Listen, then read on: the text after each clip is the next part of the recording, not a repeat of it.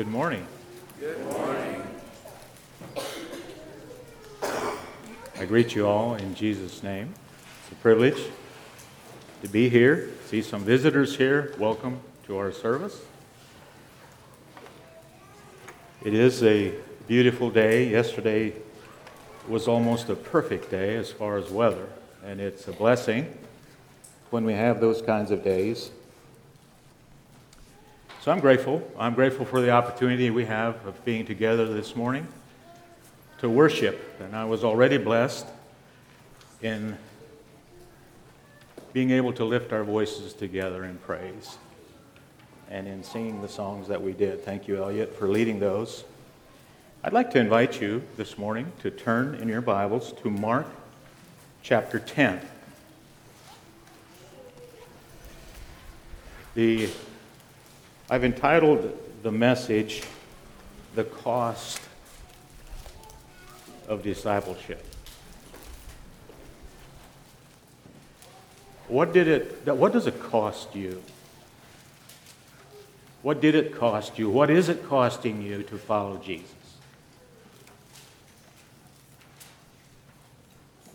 Maybe somebody wants to, to say what it costs. What does it cost you? As you look at following Christ, your decision to follow Christ, is there a cost? Maybe there's no cost. Maybe it's all a blessing. Well, we're going to read from Scripture this morning. And uh, this passage, this account that I'm going to read this morning, is also found in Luke 18 and in Matthew 19. But I'd like to read from Mark chapter 10. And if you're able to stand and read with me, uh, you can stand at this time. And we're going to start reading from verse 17 to 22. Fairly short passage. So read with me now from these verses.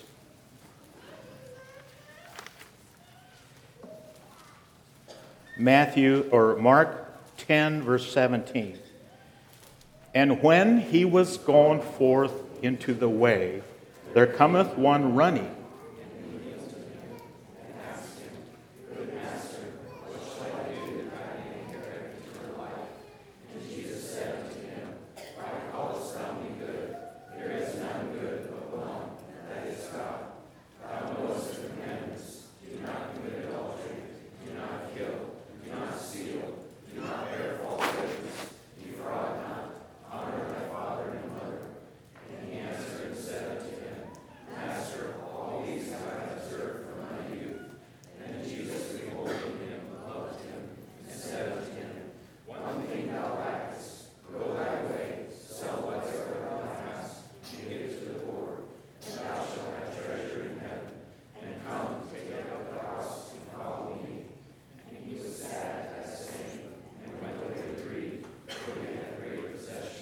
Okay, thank you for, for reading. Let's uh, bow our heads for prayer.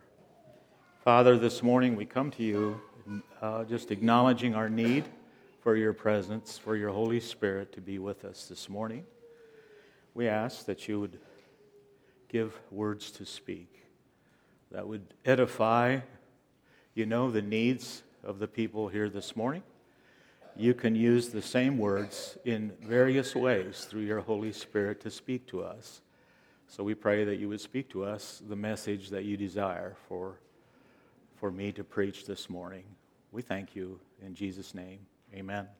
You may be seated.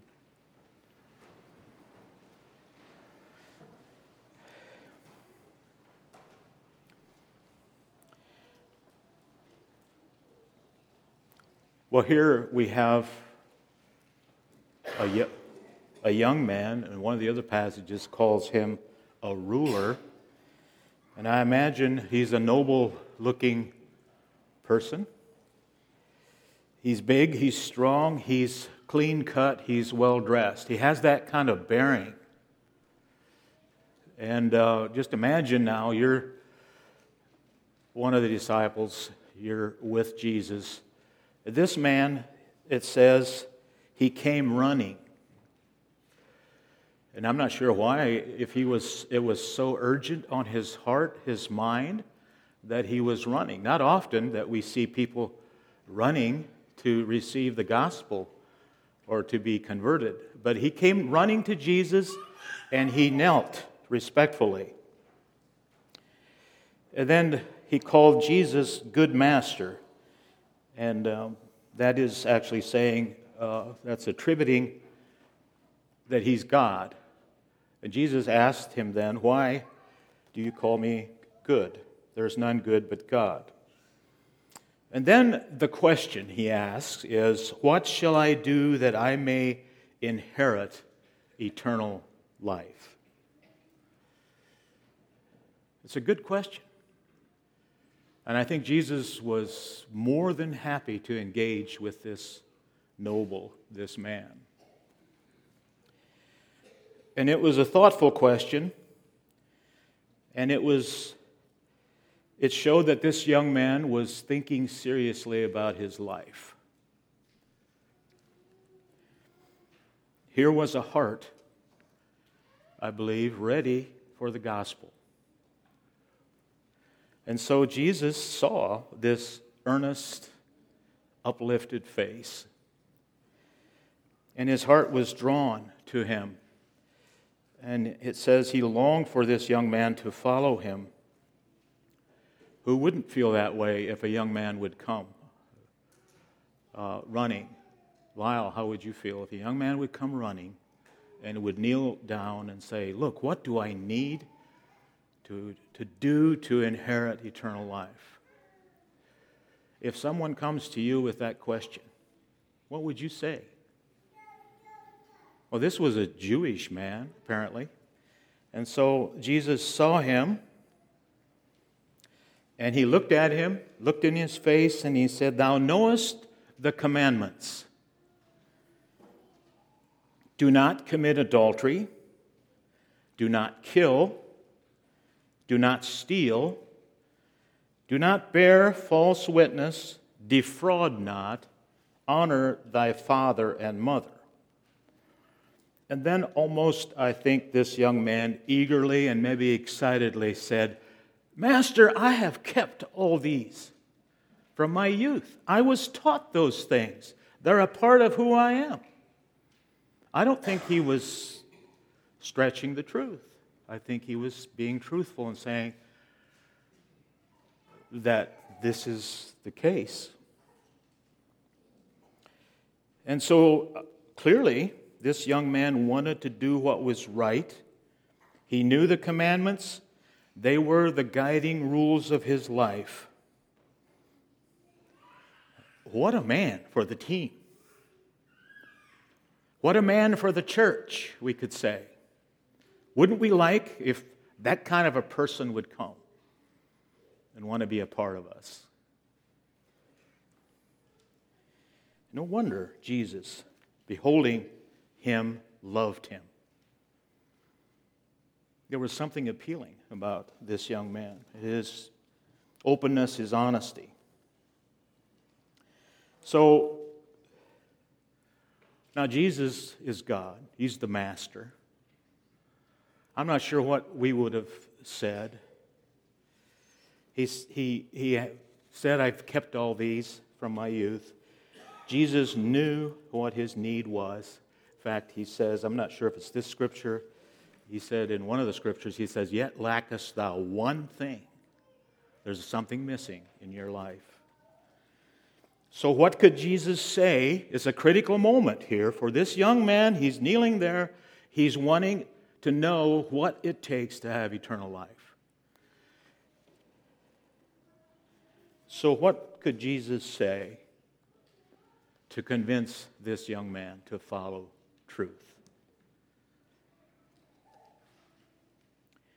And I'm not sure if I would have been a disciple standing there, maybe I would have thought, now, Jesus, please be careful here. This, this man has a lot of good potential. Wouldn't it be grand? Wouldn't it be great to have him on our following us with us? He has he has the qualifications of a leader. I can tell it. He's young, he's got things going, and he has a lot of something that we, most of us, don't have, and that's money. Wouldn't that be a great addition to what we need here? What would we say? What would you say if you were in Jesus' shoes? We would say, Welcome, come, yes. We want you to be a part of us. Well, Jesus has an advantage over us. The Holy Spirit, we, if we're born again, we have the Holy Spirit living in us. That goes with it. And so the Holy Spirit also gives us utterance or gives us guidance when we face those kinds of situations. But Jesus knew what this man lacked. Jesus saw all the good in him and all the good he might do in the days to come. He could be a great teacher, he could be a great church leader. Jesus saw that in him. But in verse 21, what did Jesus say? He says, One thing thou lackest, go thy way, sell whatsoever thou hast, and give to the poor. And thou shalt have treasure in heaven. And come, take up the cross, and follow me.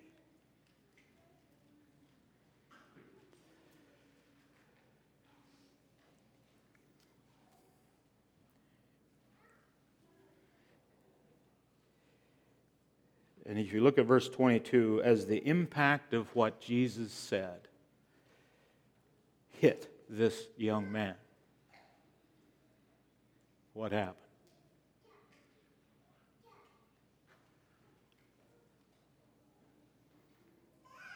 Somehow that eagerness and that joy drained out of his face. There was a look of sorrow there.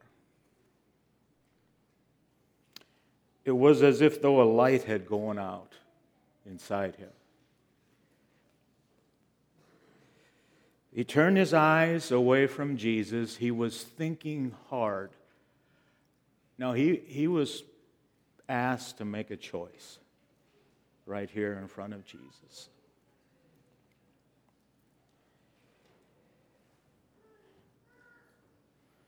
Was this the price of eternal life?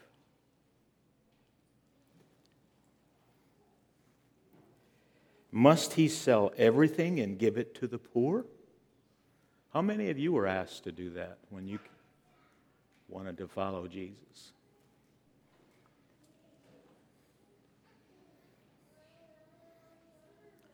Was he to be become like these Galilean fishermen?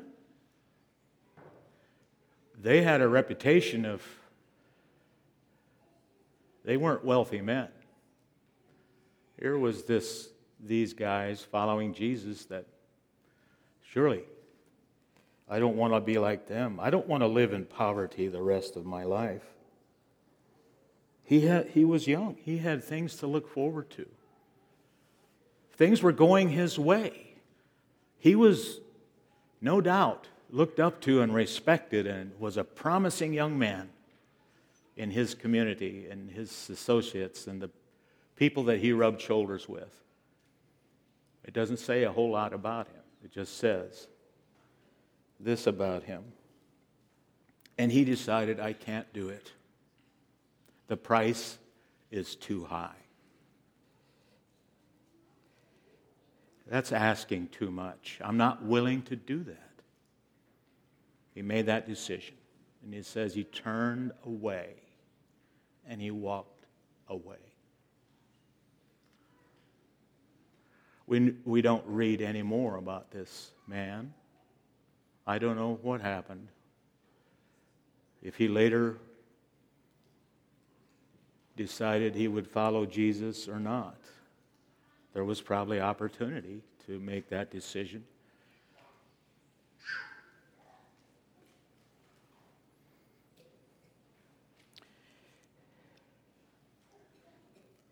Says he went away sorrowful. The decision that he made then, he was sorry. Well, do you, what do you think, Jesus? Was he sorry too? Jesus, perhaps he longed to call the young man back and make things easier for him. I think probably I would have tried to do that. We really need this person. We really can't afford to lose him. After all, what would that do for the church if we'd have that kind of dynamics here in the church?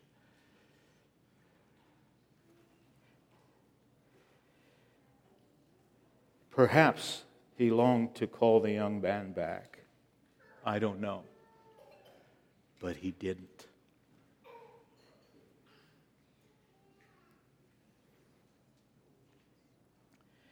So the question is, what did this what did Jesus require of this young man that cost too much? Anyone want to answer?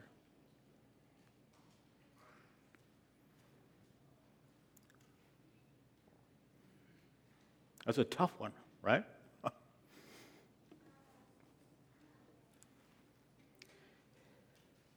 Verse 21 says, and come. Now, I, don't, I think, I don't know if the invitation was actually literally to come physically and follow Jesus, but he says, come, but he doesn't just say, follow me. He says, take up the cross and follow me. What does that mean? What is the cross? That is the cost.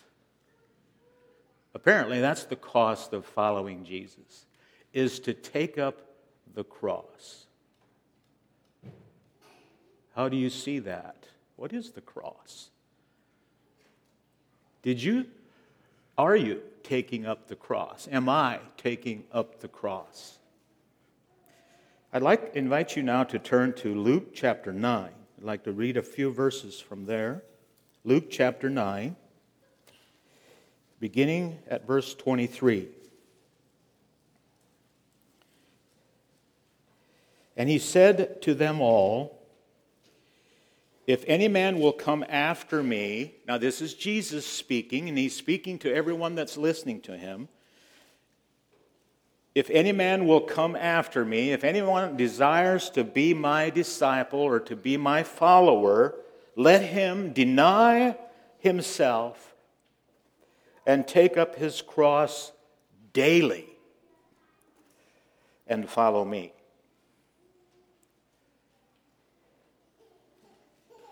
For whosoever will save his life shall lose it, but whosoever will lose his life for my sake the same shall save it. Now, that doesn't make a whole lot of sense, does it? For what is a man advantaged if he gain the whole world and lose himself or be cast away?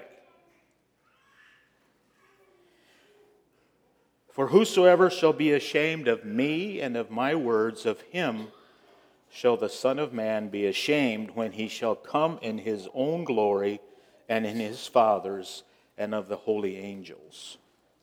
Now, at the last day, it says, those that don't deny themselves, that's, that's what's going to happen.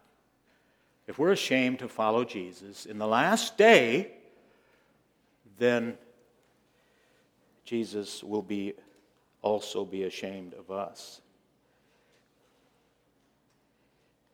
It says, Shall the Son of Man be ashamed?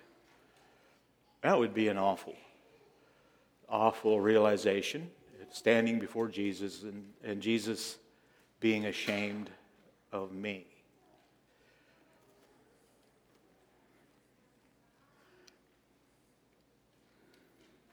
So it says in verse 23 let him deny himself. I believe we've probably been taught enough to know what that means for us as a Christian. Uh, part of the, the struggle with being a Christian is denying self or having removing self from the throne room from off the throne of our hearts. Self wants to stay there, self wants to be in control. It is a, it would feel like a, a scary thing to, to not be in control. Denying self. Saying, you know what, I have another Lord.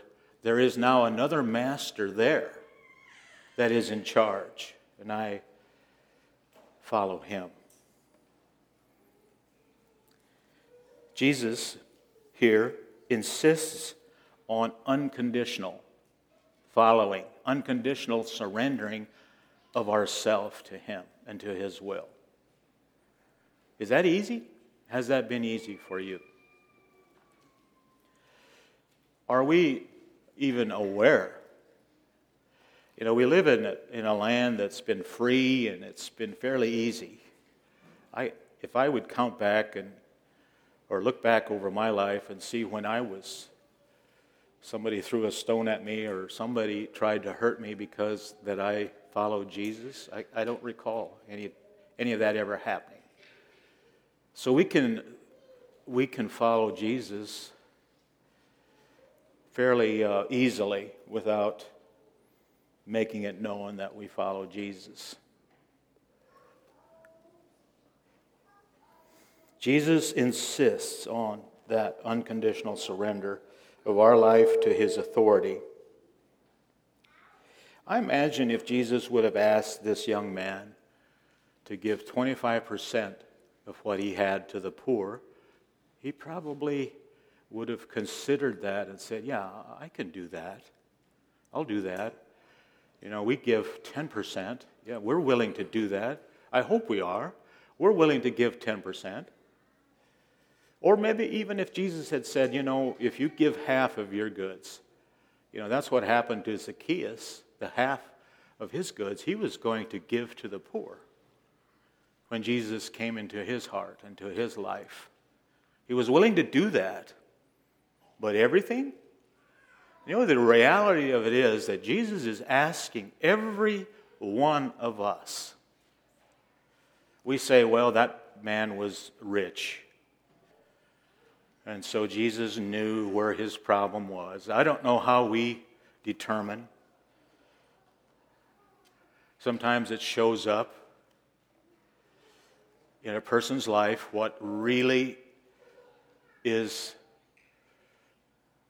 his what he's not willing to give up. Are you willing? Are you willing to lay it all down and say, "Yeah, Jesus, it's all yours"? I believe that's what's required of us. What if Jesus would have asked him even for 90% of all his wealth? Do you think he would have done it? Or what if you think, well, I'll give him, and this is maybe my mindset and when I was a youth, I'll give the Lord two years of my life in service. Is that enough? Is that how we think then? Then we can keep the rest? Jesus says, let him deny himself. He wants all of you. Your desires, your plans, your friendships, your hobbies, your reputation, your past, your present, your future. Jesus said, You need to deny yourself. I want all. I want it all. I want all of you. That's the price of following Jesus.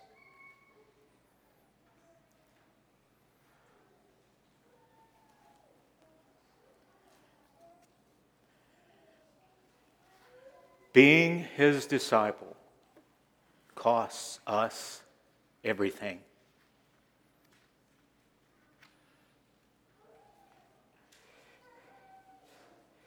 No one can follow Jesus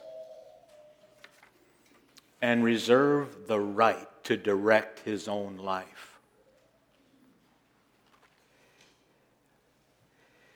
Verse 23, notice what Jesus says next and take up his cross daily and follow me. So, following Jesus involves taking up a cross daily.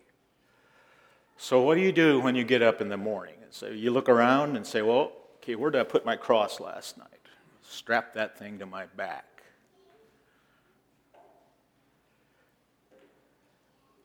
Or what does it mean to take up our cross daily, to follow Jesus?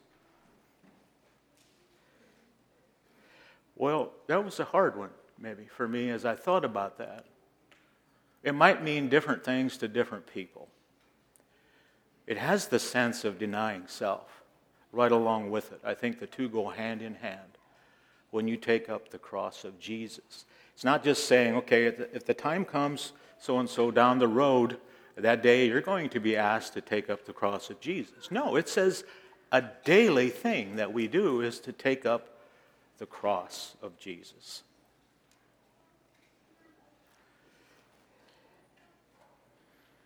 Well, let's look at what the cross was for Jesus. In Matthew 16, verse 21 through 23, I'd like to read those verses. It says, From that time forth, Jesus came to a certain stage in life. He's nearing the time when he's going to offer himself and he started talking to his disciples about what was going to happen. Matthew 16, verse 21 says, From that time forth began Jesus to show unto his disciples how that he must go unto Jerusalem and suffer many things of the elders and chief priests and scribes and be killed and be raised again the third day. Well, then in verse 22 it says, And then Peter took him and began to rebuke him, saying, Be it far from thee, Lord, this shall not be unto thee. Wow, that didn't fit into what Peter thought should happen. And sometimes the cross doesn't fit into what we think should happen either. What did Jesus say to Peter? And he saw it as an attack from his from Satan and not necessarily from Peter. But he turned and he said unto Peter, Get thee behind me, Satan. Thou art an offense unto me. For thou savorest not the things that be of God, but those that be of men. Peter, the disciples at this point envisioned the glorious days, maybe of David and Solomon. Return. The tyranny of the Romans was going to be broken. And here Jesus had something different in mind. He had a godly kingdom in mind.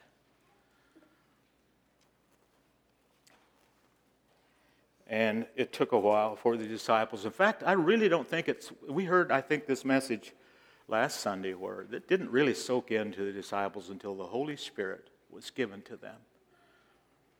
And then all of a sudden, these things came back to them and began to make sense what Jesus was saying.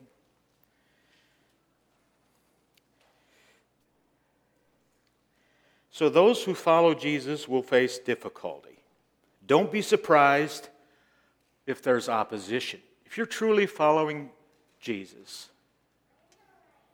there will be opposition at times, maybe mocking. Maybe some will argue with you, some maybe will lash out. I don't know if you've encountered those things or not. Some will hate you. And increasingly in our culture, I feel that's, that's the way we're going as a society and a nation is that it's anti Christian, definitely. It can be about any other religion, is okay, but if you're a Christian and a follower of Jesus Christ, There's opposition there. You know why? Because it's the true religion. And Satan is against that. So he's okay with these other religions. I'm not going to hinder those. They're following me indirectly, they're worshipers of me. But when we follow Jesus, that is the true way, then we're going to face those kinds of things. And maybe increasingly so. I don't know what it's going to look like for our children or our children's children. But God will be with them, God will maintain that, the church. Even to the point that some are killed. And they say the opposition to the Church of Jesus Christ is just as strong today as it ever was. Only it's not that intense here yet, but someday it might be. So, is that following, taking up the cross of Jesus and being willing to face what Jesus faced the mockery, the opposition, the scorn, the hatred? To me, that's at least partially what it's like to take up the cross of Jesus. Some have said, well, maybe have, referred to some things in their lives as the cross maybe sickness or a handicapped or whatever those things are. I'm not so sure that that's really the cross of Jesus. Because others are called to, to have those, even sinners, have those same issues. I think the cross of Jesus is specific to following Jesus. Opposition, oppression, persecution, or even death because you love Jesus and you follow him. You're his disciple. So if they did these things to Jesus, they will surely do them to his disciples. And Jesus told his disciples repeatedly, at least a number of times, their, what their cross would be. If they hated you, they're going to hate. If they hated me, they're the things they did to me, they will eventually do to the believers. Somehow we've escaped a lot of that.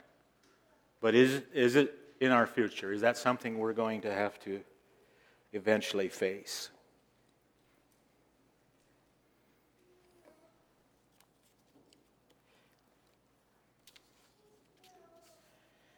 For whosoever will save his life shall lose it, and whosoever will lose his life for my sake shall find it. I think what he's saying here is sparing oneself of the cross amounts to forfeiting one's life eternally. The cross is too heavy. The cross, I can't. For this young man, uh, what he was called to do, that was too much. I can't do it. He said, No.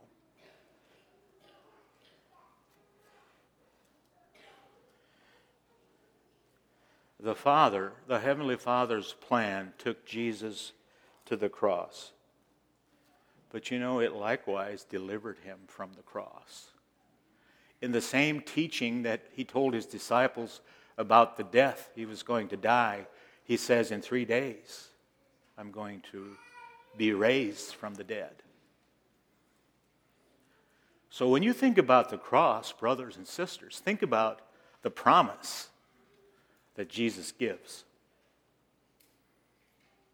Eternal, eternal life is going to be ours if we take up his cross daily.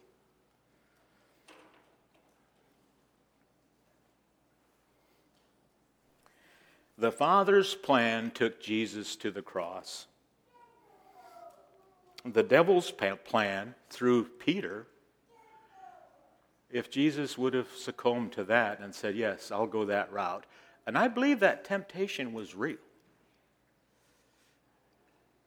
What horrors would be in store for us if Jesus would not have followed the Father's plan, if Jesus would not have died, if Jesus would not have gone to the cross.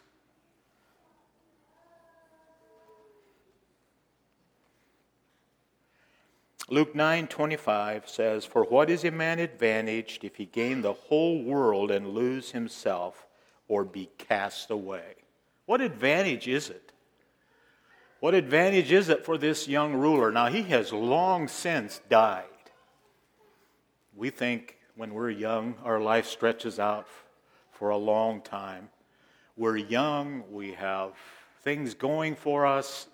We don't want to submit to Jesus. We don't want to deny ourselves. We want to follow what's exciting, fun.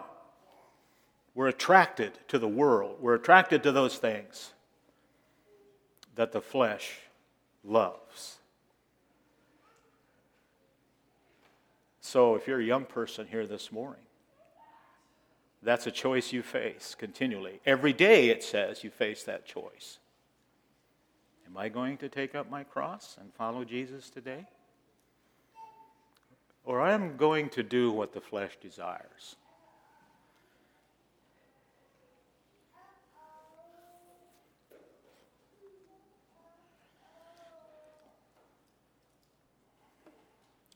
The other two passages end a bit different than this passage does. And I just felt led to, to look at what those passages say as well. In Luke 18, it says, And when Jesus saw that he was very sorrowful, he said, How hardly shall they that have riches enter into the kingdom of God? For it is easier for what to happen? Someone know? It's easier for a camel to go through the eye of a needle than for a rich man to enter into the kingdom of God. I remember someone coming back from the Holy Lands back when I was a boy and giving a report at church and saying, well, actually, the needle's eye is a, a little small gate in the big gate. When the gate was shut, that's all the, then a camel actually could get through if he squatted down. And, but it's, it, I don't know if that's the case or not. I believe it. If you know what a needle's eye is, it's not very big.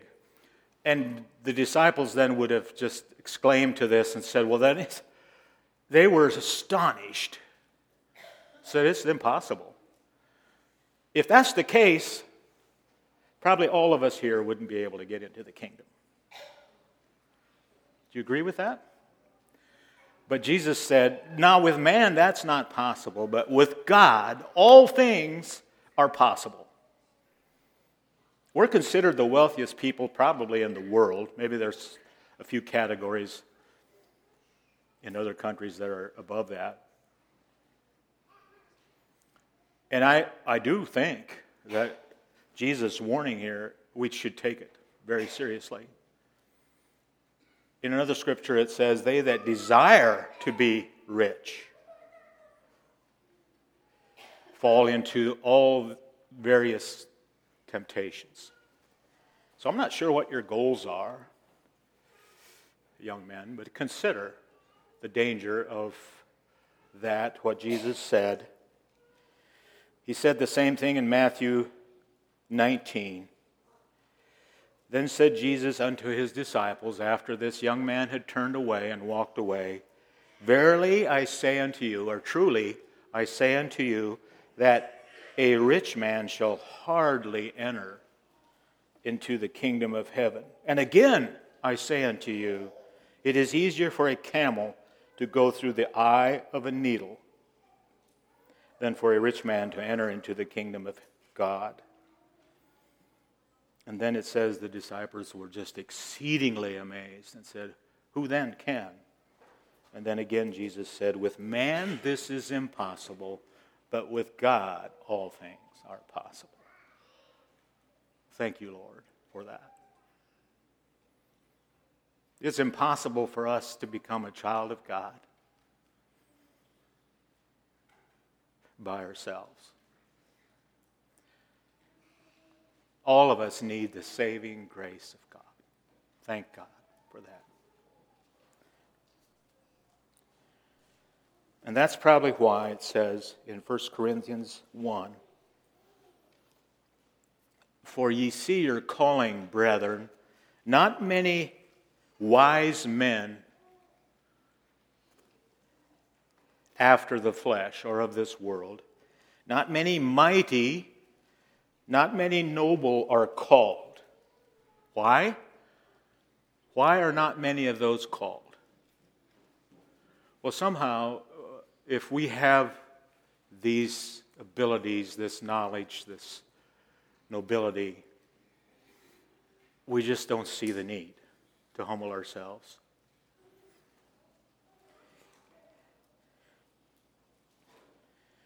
But Jesus says, because that no, it says it down in verse 29, then it says that no flesh should glory in his presence. Jesus doesn't want that noble rich man in his following if he's glorying in his flesh. Jesus desires, God wants us not to glory in the flesh. And he says later, He that glorieth, let him glory. It's written that way. He that glorieth, let him glory in the Lord. That's my prayer for us this morning. Shall we bow our heads for prayer? Father in heaven, we thank you for this scripture that we can gain just an understanding of what is required, what the cross costs for us. And you know the hearts of men, you know the hearts of our young men, middle aged men, those that have a zeal to serve you. And pray that you would just help us in this reality of being able to deny ourselves, to understand the cost, to count the cost, then to be faithful followers until that day when you come and we're all called to account before you. Uh, we're going to stand before you and have to give account of ourselves. Lord, we pray that we be faithful to the time that you come. We pray for our young men. We don't know, our young ladies, what the future holds here in this land, but you do. You've promised to be with us, and you are faithful to your promise, to your word. We thank you that you care about us and that you have the teachings in Scripture that give us direction and an idea of what it takes. We pray this in Jesus' name. Amen.